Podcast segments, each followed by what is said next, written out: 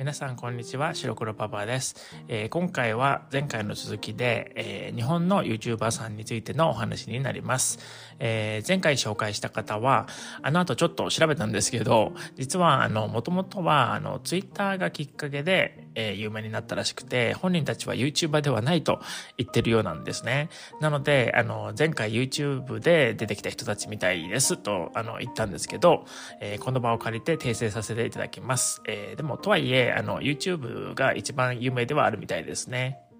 それで名前になっているレペゼンってどういう意味なんだろう？どこから来てるんだろう？ってふと思ってちょっと調べてみたんですけどあの、知らなかったことが結構出てきたんですね。で、まず、あの、レペゼンっていうのは、あの、カタカナ英語っていうか、あの、和製英語で、represent から、あの、来ているらしいんですね。で、結構音の違いはあるんですけど、でもそうらしいです。え、それと、実は日本のラップとか、あの、ヒップホップで使われることが多い、あの、言葉らしいんですけど、え、例えば、え、ラップバトルで、あの、MC がラッパーを紹介するときに、あの、用いられることが多いっていうふうに書いてありました。したね。あの、英語のあの、represent から来てるので、あの、何々を代表するっていう意味らしいんですけどね。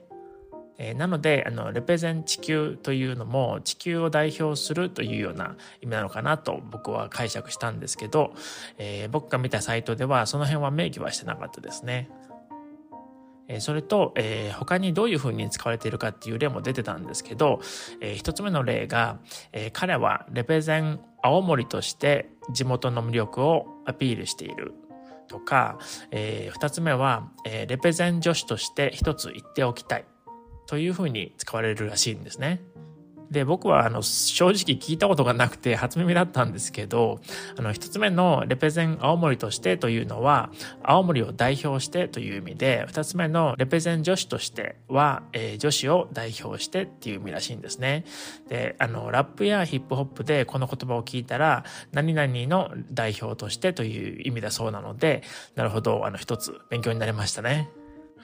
えー、さて、えー、DJ 社長の話に戻るんですけど、えー、僕の動画を見た感じの印象では、まあちょっとリアリティショー的な要素を持った動画が結構多い感じで、でも、あの、ちゃんとというか、かなりビジネスのこととか、マーケティングとか、コピーライティングとかの勉強はしてるようなんですよね。えー、前回話した語学の勉強でもそうですよね。なので、えー、彼はかなり勉強家、努力家という印象ですね。え実は DJ 社長が日本人に向けた英語学習について熱弁を振るっている動画があるんですけど、ちょっとあの、荒削りな部分もあるかもなんですけど、あの、細かすぎずという意味でとっつきやすいというか、あの、日本人が英語を学ぶにあたって難しいところは網羅されているというか、まあ僕は結構その動画が印象に残ってるんですよね。で、なるほどねと思って、あの、うなずきながら見てたんですよね。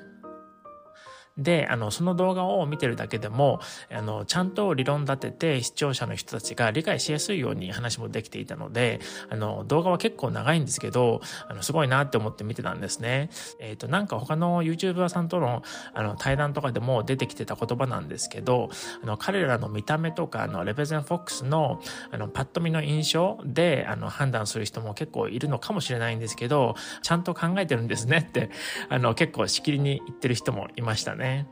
まあそれはいい意味で言ってたんですけどね、もちろん。なので彼はちゃんと行動力もあるし発信力もあるし、えそれと僕がもう一つ印象に残ってるのはあの実はすごく礼儀もあって聞いてて嫌な感じがしないというところもあるんですね。で硬すぎず砕けすぎずで嫌な印象を与えないと思ったんですよね。のこれは彼の日本語の話し方の話をしてるんですけどねでなんか時々あの僕はこういう日本語のコントロールをうまくできない人っていうのがあの日本人のネイティブの中でも日本語の先生であの教えてる人の中でも結構いると思っていてあのその辺も DJ 社長の話し方とかあの与える印象はあの結構絶妙な感じがするんですよね。で敬語とかがちゃんと使えてるかどうかとかあの使ってる言葉が正しいかどうかという細かいことよりもあの言語って僕はその人のあの声のトーンとか言い方とか表情とかも含めて全体的な印象がどんな感じかっていう方が大事だと思っていてそっちの方が僕は好きというかその人の魅力とか内面が出ると思ってるので興味があるんですよね。なのであのこうじゃないとダメっていうのは基本的にはなくてあの正しいかどうかはあんまり重要じゃなくて人それぞれ言い言い方とか表現の仕方が違っててもいいんじゃないかなって思ってるんですよね。で例えば、えー、いくら敬語がすごくできていても印象の悪い人って本当にいっぱいいますしあと年だけ取ってて偉そうな人とかいくら日本語が上手に喋れていくら日本語を教えてる立場の人だったとしてもあの礼儀なんて一切ないような人とか礼儀って何なのか分かってるのかなって思ってしまうようなあの印象の良くない日本人の人たちもいっぱいいると思うんですよね。というわけであの僕のあの DJ 社長の動画をいくつか見た中でのあの印象について話してみました。えー、さて、えー、今回もちょっと敬語の話があったので前回の続きでもう一つよく使う敬語表現の練習をしてみましょう、えー、前回は何々していただくという文法だったんですけど今回は、え何々させていただくを使ったオニシャドの文章にしてみました、えしていただくは、え自分が他の人に何かをしてもらうという時に使う文法で、えさせていただくは、え自分が他の人のために何かをするという時に使う文法なのでちょっと反対の視点から見た表現ですね。それではリピーティングの練習用に少しずつ読みますね。この度はご注文いただき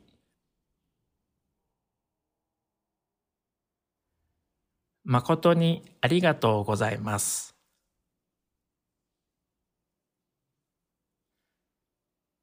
心を込めて作らせていただきましたので、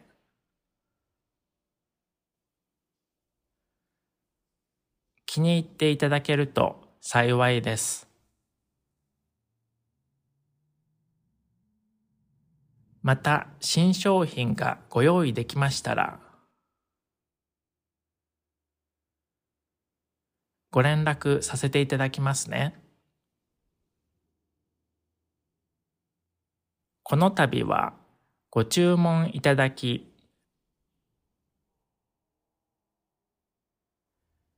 誠にありがとうございます。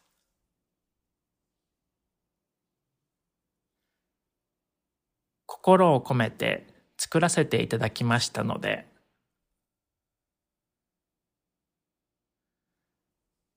気に入っていただけると幸いです。また新商品がご用意できましたら、ご連絡させていただきますね。この度はご注文いただき、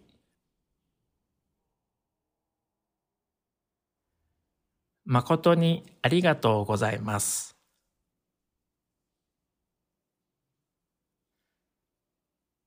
心を込めて作らせていただきましたので、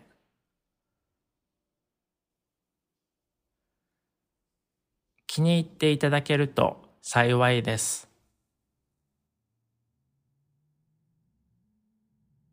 また新商品がご用意できましたら、ご連絡させていただきますね。この度はご注文いただき、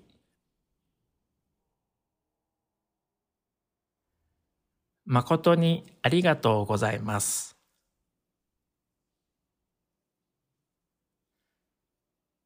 心を込めて作らせていただきましたので、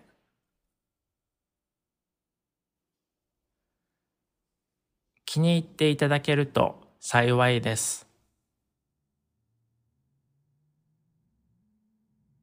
また新商品がご用意できましたら、ご連絡させていただきますね。この度はご注文いただき、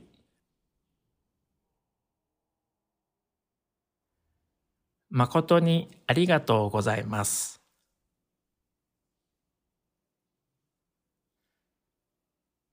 心を込めて作らせていただきましたので、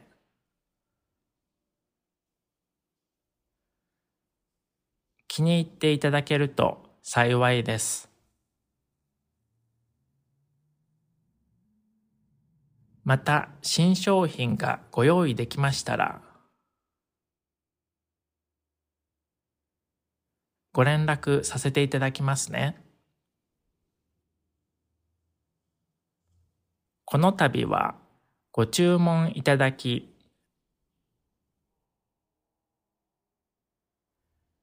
誠にありがとうございます。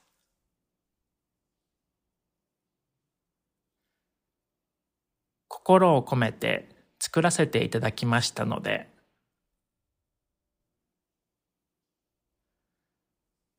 気に入っていただけると幸いです。また新商品がご用意できましたら、ご連絡させていただきますね。この度はご注文いただき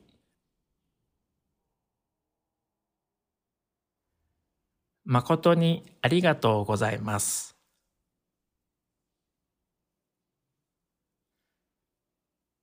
心を込めて作らせていただきましたので、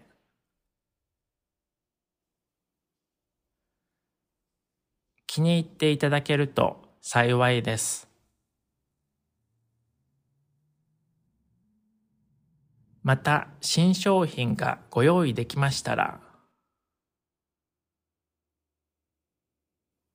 ご連絡させていただきますね。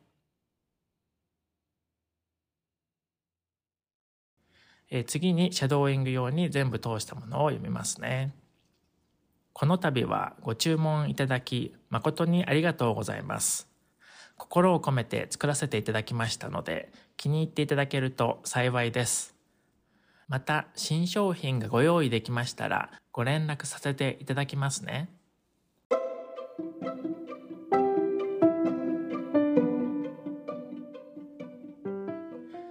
以上で今回のオニシャドポッドキャストは終わりになります。それではまた次回お楽しみに。またね